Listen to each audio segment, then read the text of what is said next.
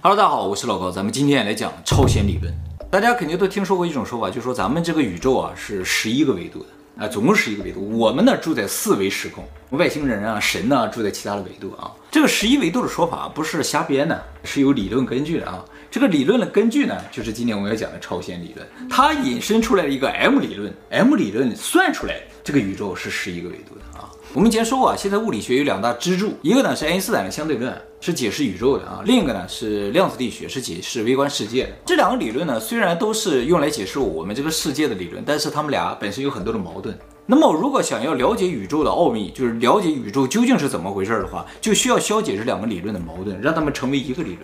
而我们今天要讲的超弦理论，就是统一理论中一个非常有力的后补。后补，对，就是说现在有很多可能成为统一理论的理论。最终谁能成为这个统一理论不一定，哎，比如说最近啊就出现了一个可能比超弦理论更厉害的理论，是吧？哎，这个我们以后会专门做影片给大家讲解的啊。那么在这个地方其实有一个问题啊，就是说为什么物理学家认为相对论和量子力学可以统一？其实是这样，就是自从一百年前发现了量子力学和相对论之后啊，在这一百多年的研究里面，就渐渐的发现这两个理论在不断的靠近，在这个靠近的过程中，很多物理公式就消失了。就是不断的被统合了，不断的统合，不断的统合，就是越贴越近，就是近到这两个就差一步就要贴在一起了，就成为一个公式。所以大家才觉得有这么一个统一理论。比如说最一开始的时候，发现了有电力，有磁力，当初呢认为这是两个完全不同的力，但后来发现，哎，这两个力是一个力，于是把它们统合了，变成电磁力。后来呢又发现了弱力，啊，结果发现这个弱力和电磁力也是一个力，现在它们也统合了。叫做电弱相互作用力。现在努力的方向就是把这个电弱作用相互力和强力统合。一旦统合了之后呢，最后就只剩重力，再统合重力，所有力就统合了。这个事情你就看出来，他们在不断的、不断的相互靠近，然后最后就要统合成一个东西。大家可能不理解啊，什么电力、磁力为什么是一个力？它怎么就统合了？给大家举个很容易理解的例子，就是一开始发现了块冰，又发现了一些水蒸气，觉得它不是一个东西。后来研究研究发现，哦，原来它们都是水。后来又发现液态的水哦，原来这三个都是一个东西啊，就是这种感觉。所以呢，所有的物理学家呢才相信啊，物理学所有的理论终结点肯定是一致的。那么也正因为物理学上的所有公式都在不断的消失，不断的变成一个公式，所以物理学家相信最终这个统一理论的公式是非常非常简单，就简单到一加一等于二那个地步。哎，是这样一个公式来描述整个宇宙，而用这个公式用来解释世界上所有的事情。一定不是特别复杂的，就是说像我背的又是根号，又什么呀一大堆的，不是那样的，简单而又深奥。就像一加一等于二，它为什么等二？你不知道，你知道吗？啊，关于一加一等于二，我们以后专门做影片给大家讲解啊。在这个地方，我稍微补充说一下量子力学啊。我们在以前的影片有多次提到说未来是确定的啊。量子力学是怎么来影响这个未来是确定这个问题的？是这样，就是在宏观世界，我们观察发现啊，原因是能够确定结果的。所以，我们坚信呢，过去可以决定未来，而微观世界不是这样的。最初啊，让这个物理学家特别头疼的就是微观世界啊，它不符合因果论。微观世界的所有的结果啊，都是一个概率，它不是确定的。比如说啊，在宏观世界一加一等于二，在微观世界一加一可能等于三，也可能等于二，不一定。等于几都符合量子力学。再比如说啊，我在网上买了一 iPad，过两天呢，iPad 邮过来，这很正常，对吧？但是在微观世界不是。我在网上买一 iPad，过两天可能邮过来一马桶，邮过来一个什么可能性都有，不知道不邮过来你就不知道，所以因果论就不存在了，你知道？如果因果论不存在的话，感觉上未来呢就是不确定。那么物理学家当时是怎么解释这个问题的？他们就认为，如果存在多种结果的可能性的话，那所有的结果就都发生了，只要可能性存在，它就一定都发生了。但是我们确实只看到了一个结果，那剩下几个结果哪里去呢？于是科学家相信平行宇宙的存在。哦，是这样啊，就是只要有可能性的话，这可能性一定都发生。但是我们观测不到那些可能性的结果，所以他们一定去了平行宇宙。有多少可能性，就有多少个平行宇宙的分支。平行宇宙是这样来的，它不是人们的想象，是物理学家通过逻辑推导出来的一个东西。但是哈，后来啊，物理学家们发现了一个不可思议的事情，就我刚才说了，在微观世界，你买了一 iPad，可能邮过来的东西不是 iPad。那是不是就代表未来是不确定的呢？不是这样的。邮过来马桶明显邮错了嘛？你就去查你的订单，你会发现啊，你当初买的就是马桶。虽然你记得你买的是 iPad，说明什么？在微观世界是结果决定原因的，它是反的，它并不是说不能够确定未来，而是未来确定了过去。所以说，微观世界其实也是符合因果论的，但是不是因果论，而是果因论。那不管是因果论也好，还是果因论也好，就说明因和果之间是相互制衡的，一个确定了就会确定另一个，只是谁先确定的问题。其实你的意识所决定的世界是反着的。嗯，那微观世界之所以是反着，是因为有意识的参与，因为微观世界是由意识决定的，所以它是反着的。也正因为我们的意识所决定的世界是反着的，所以我们的感觉上未来是不确定的。我们经常说说努力了不一定有回报，其实是什么？当回报确定的时候，你才能确定你原先努力了。世界是这样的，如果回报没有，你就确定你没有努力；回报有，你就确定你努力过了，而不是我先努力了，有没有回报我不知道，不是这样的。这就是我们所谓的，就是未来是确定的，而过去是可以改变的原因。阿德勒心理学不就这样吗？只要跟心理相关的东西都是反过来看，都是未来确定过去。你是不是一个好人？哦，懂了啊，是由结果来确定的，你懂吗？啊，跟你原先的努力没有关系。一开始不管怎么努力，只要结果是不好的，你就努力都是不好的。但是物理世界不是这样，就是非我们意识所决定的世界不是这样。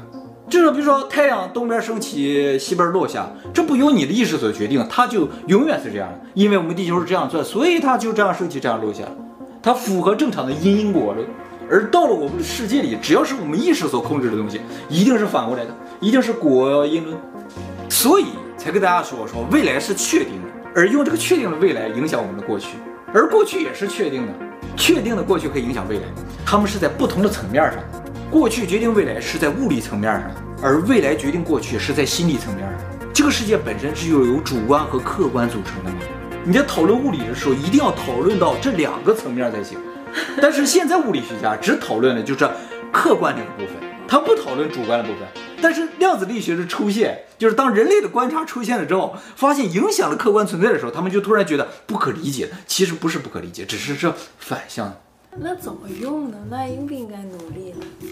就是比如说，你上寺庙里去祈愿的时候，你不能跟佛祖说，请让我中彩票，而应该跟他说，我已经中了。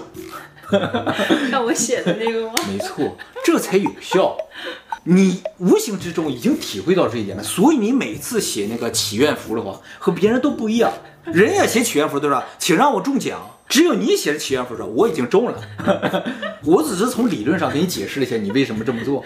就是想找对象的，就是我已经找到了。对，是这样。感谢。对，这个结果就确定。想有钱的，我已经很有钱了。哎，你回家你会发现，哎，有个女朋友做的。当然，这个女朋友有可能是猪八了。那考试合格了就写我已经合格了。对，祈愿是这样。你就不用不用背了，不用不用学了。学不学是个概率的问题，我再强调一下。你看物理世界来决定你自己内心的话，你就会觉得你很客观。其实客观是不符合内心的，客观的人就特别冷血嘛，就像没有感情一样嘛。哎，因为他根本就不是内心的东西，而符合内心的是主观的东西。这个其实最强大的，影响你最多的东西。哎，所以根本上而言，你应该主观一点。所谓的主观影响客观。也不是说我能够创造一个什么，那就真的猪八了，是吧？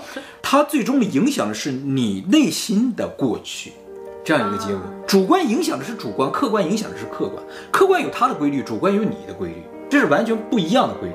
虽然我们生活在同一个世界里，也会相互影响，但是终究他们是不按照同一个规律在运作的。时间是反的，形成一个环。啊，讲远了，不好意思啊，咱们接下来讲超弦理论哈。超弦理论认为啊，我们这个世界啊，根本上是由一种东西组成的。这个东西啊，非常非常的小，而且呢，它是一个橡皮筋儿。这个橡皮筋儿啊，就叫弦。这个橡皮筋儿的形状不一定，有可能是个圈儿，也有可能是一条。它的材质呢，并不是橡胶的，而是能量。我们世界上所有的东西都是由这个橡皮筋儿组成的。这个橡皮筋儿它抖动的方式不一样，就形成了不一样的物质。不过大家注意啊，这个橡皮筋儿是从来没有观测到过的。哦，没见过的东西，它怎么知道这是个橡皮筋儿的呢？这就要从这个超弦理论的由来说起了啊。在五十多年前，一九六八年的时候，意大利著名的理论物理学家加布里埃雷·维内齐亚诺，他在研究原子核的这个强作用力的时候啊，发现了这个解释强作用力一个公式。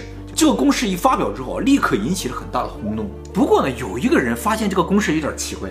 美国著名的物理学家伦纳德·萨斯坎德，他看到这个公式之后，突然觉得这个公式像一个东西，你看不出来。他说这就是一个橡皮筋儿。为什么能从公式里看出它是个什么东西呢？这个其实大家也不难理解哈。比如说啊，我们看这个勾股定理，我们就知道这是一个直角三角形嘛。同样，他一看这公式说。橡皮筋儿。这时候伦纳德突然觉得他发现了这个世界的真理，马上就写了篇论文，就说这个世界啊是由橡皮筋儿组成的，准备发表。发表之前呢，被这个专家组一评定说，嗯，这篇文章写的很有创意，但是呢缺乏理论支持，就给他否了。为什么这么痛快的就把它否掉了呢？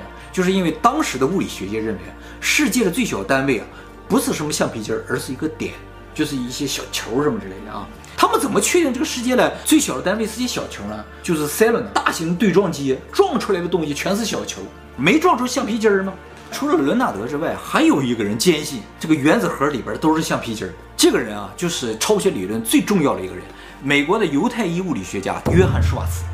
他一辈子都在研究超弦理论啊。之所以舒瓦茨认为超弦理论是绝对正确的，就是因为超弦理论可以完美的融合量子力学和相对论。超弦理论要想成立，它有几个条件啊。第一个条件就是这个世界必须是十维时空的，九维的空间加上一维的时间算出来。那我们现在是十维吗？我们现在只能感受到四维，剩下的六维在哪儿？先就说，有可能就是在微观世界里，就说世界越小维度越高，啊，世界越大维度越低。我们以前介绍航海家号的时候说啊，航海家号在离开太阳系之前啊，照了张照片。当时看地球就是一个暗淡蓝点嘛。如果地球在照片上是个点的话，也就是说在航海家号看来的话，这个小小的地球就是零维的。而住在地球上的我们知道地球是三维的。也就是说，观看者的角度不一样，尺度不一样，对同一个事物认知它的维度是不一样的。那我们在地球上看不到原子，会认为原子就是一个点，它是零维的。但是如果我们看到原子，你就会发现它是三维的。所以越小的世界维度越高。从航海家号如果要看原子的话，那这个维度就高到哪里去了？哦。所以现在物理学家认为，其他的维度是折叠在了微小的空间当中。世界长这个样子，十维的空间不断的折叠，就折成这个样子。当然，这是他们画出来的，让你尝试去理解的图。以我们现在的思维能力是无法理解十维的。所以说，如果外星人存在在高维世界的话，他们就有可能是存在在微小的世界里，比如说我们每个人的细胞里啊、尘埃里啊，都有可能有神。古人早都知道，所以他们在说一切是神，神是一切。他们怎么知道了，我就不知道了。哎，我总说一句话是吧？因为他们怎么知道也无法跟你描述，没法描述，我理解不了。那么还有一种可能造成我们无法认知其他的维度，就是因为我们的感官功能局限了我们。我们的眼睛、鼻子、嘴、手只能感知三维的世界，所以我们感知不到其他的维度。比如说啊，我们的眼睛是看不到紫外线的，但是海龟可以，它不仅能看到可视光，它还能看到紫外线，所以它看到的世界和我们是完全不同的。也许就有些动物啊，它就能看到其他的维度。哇！但是我们没有办法证明，因为我们终究是看不到的。就算他告诉你啊，我看到其他维度了，你也没有办法证明这样。有很多动物不是能感受到地震波吗？啊，对对对，就是所谓的我们第六感啊、第七感感知到那些东西，有可能就是其他维度的东西。所以根本上而言，这些维度可能就在我们的身边，只是感受不到。你可以用仪器，仪器也可以告诉你啊，这里有四维空间，这有五维空间，但是终究你是感知不到的，你也无法理解。那有的人能感受到，他就成先知了。啊，那那是，但是他无法给你说明。因为你感知不到，像骗子的是吧？对对对对，就像你如果从来没有见过颜色，看过颜色的人想给你解释红色、蓝色什么，你无法理解的。而且这个超弦理论想要成立，还得有一个东西的存在，就是超光速粒子，就必须有东西能超过光速。这个东西我们以前介绍过，叫筷子，介绍吧。这个东西最低的速度也是光速，但是目前没有观测到。超弦理论自从诞生了之后呢，到目前为止啊，总共延伸出五个版本，这五个版本都是超弦理论。但是他们所描述的世界是不一样的。其中有一个版本说宇宙是二十六个维度的。后来啊，出来一个牛人，把这五个理论整合成一个理论。这个人呢，就是美国著名的犹太裔物理学家爱德华·滕威。全是犹太裔。犹太裔相当厉害的啊！这五个超弦理论合成最终的一个理论就叫 M 理论。他也认为这个世界是由皮筋儿组成的。但是呢，这个世界并不是十维的，而是十一维的，多一个维度。这个维度啊，就是这个皮筋的容器是一张膜，所有这些橡皮筋儿都在薄膜上，所以 M 理论又叫膜理论。按照膜理论，我们这个世界几乎所有的这些橡皮圈儿啊，都是粘在这个膜上的，所以我们这个世界就是被困在这个膜里。这个膜呢，就是我们这个世界的一个结界，而这个宇宙里边有很多膜，这膜一张贴着一张。由于这个结界的存在，造成膜和膜之间的世界是不能够相互沟通的，每个膜就是一个平行宇宙。我刚才说，大部分的橡皮圈是在这个膜上粘着的，有一些不在膜上，这些呢是圆圈形的，就是封闭的橡皮筋儿。刚才粘在膜上是有两个角的，就半个橡皮筋儿，它有两个端点，这两个端点粘在膜上。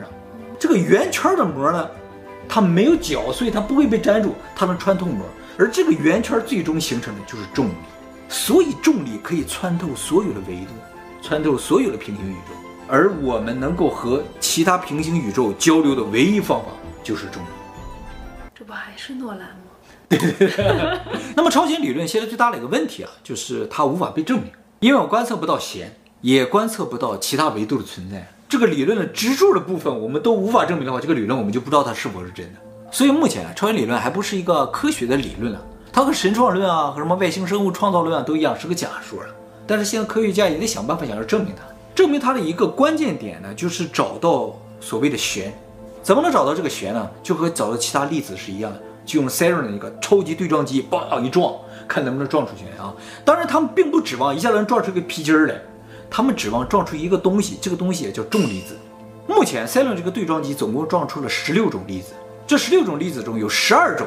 是组成我们这世界物质的粒子，也就是说，我们这个世界所有的物质就由这十二种基本粒子组成的。还有四种啊，其中有三种是形成我们这个世界力量的传导粒子。比如说电磁力，它的传导粒子是光子，发现；强力的传导粒子叫胶子，发现；弱力的传导粒子玻色子，发现。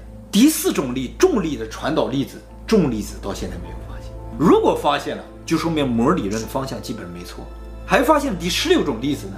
就是赋予所有粒子质量的一个粒子，叫上希格斯粒子，这个也是对撞的时候发现。而超弦理论认为，这所有的粒子，你不管是各种各样什么粒子，其实都是一个皮筋儿。哎，我这个皮筋儿震动的方式不一样，就形成了不同的粒子。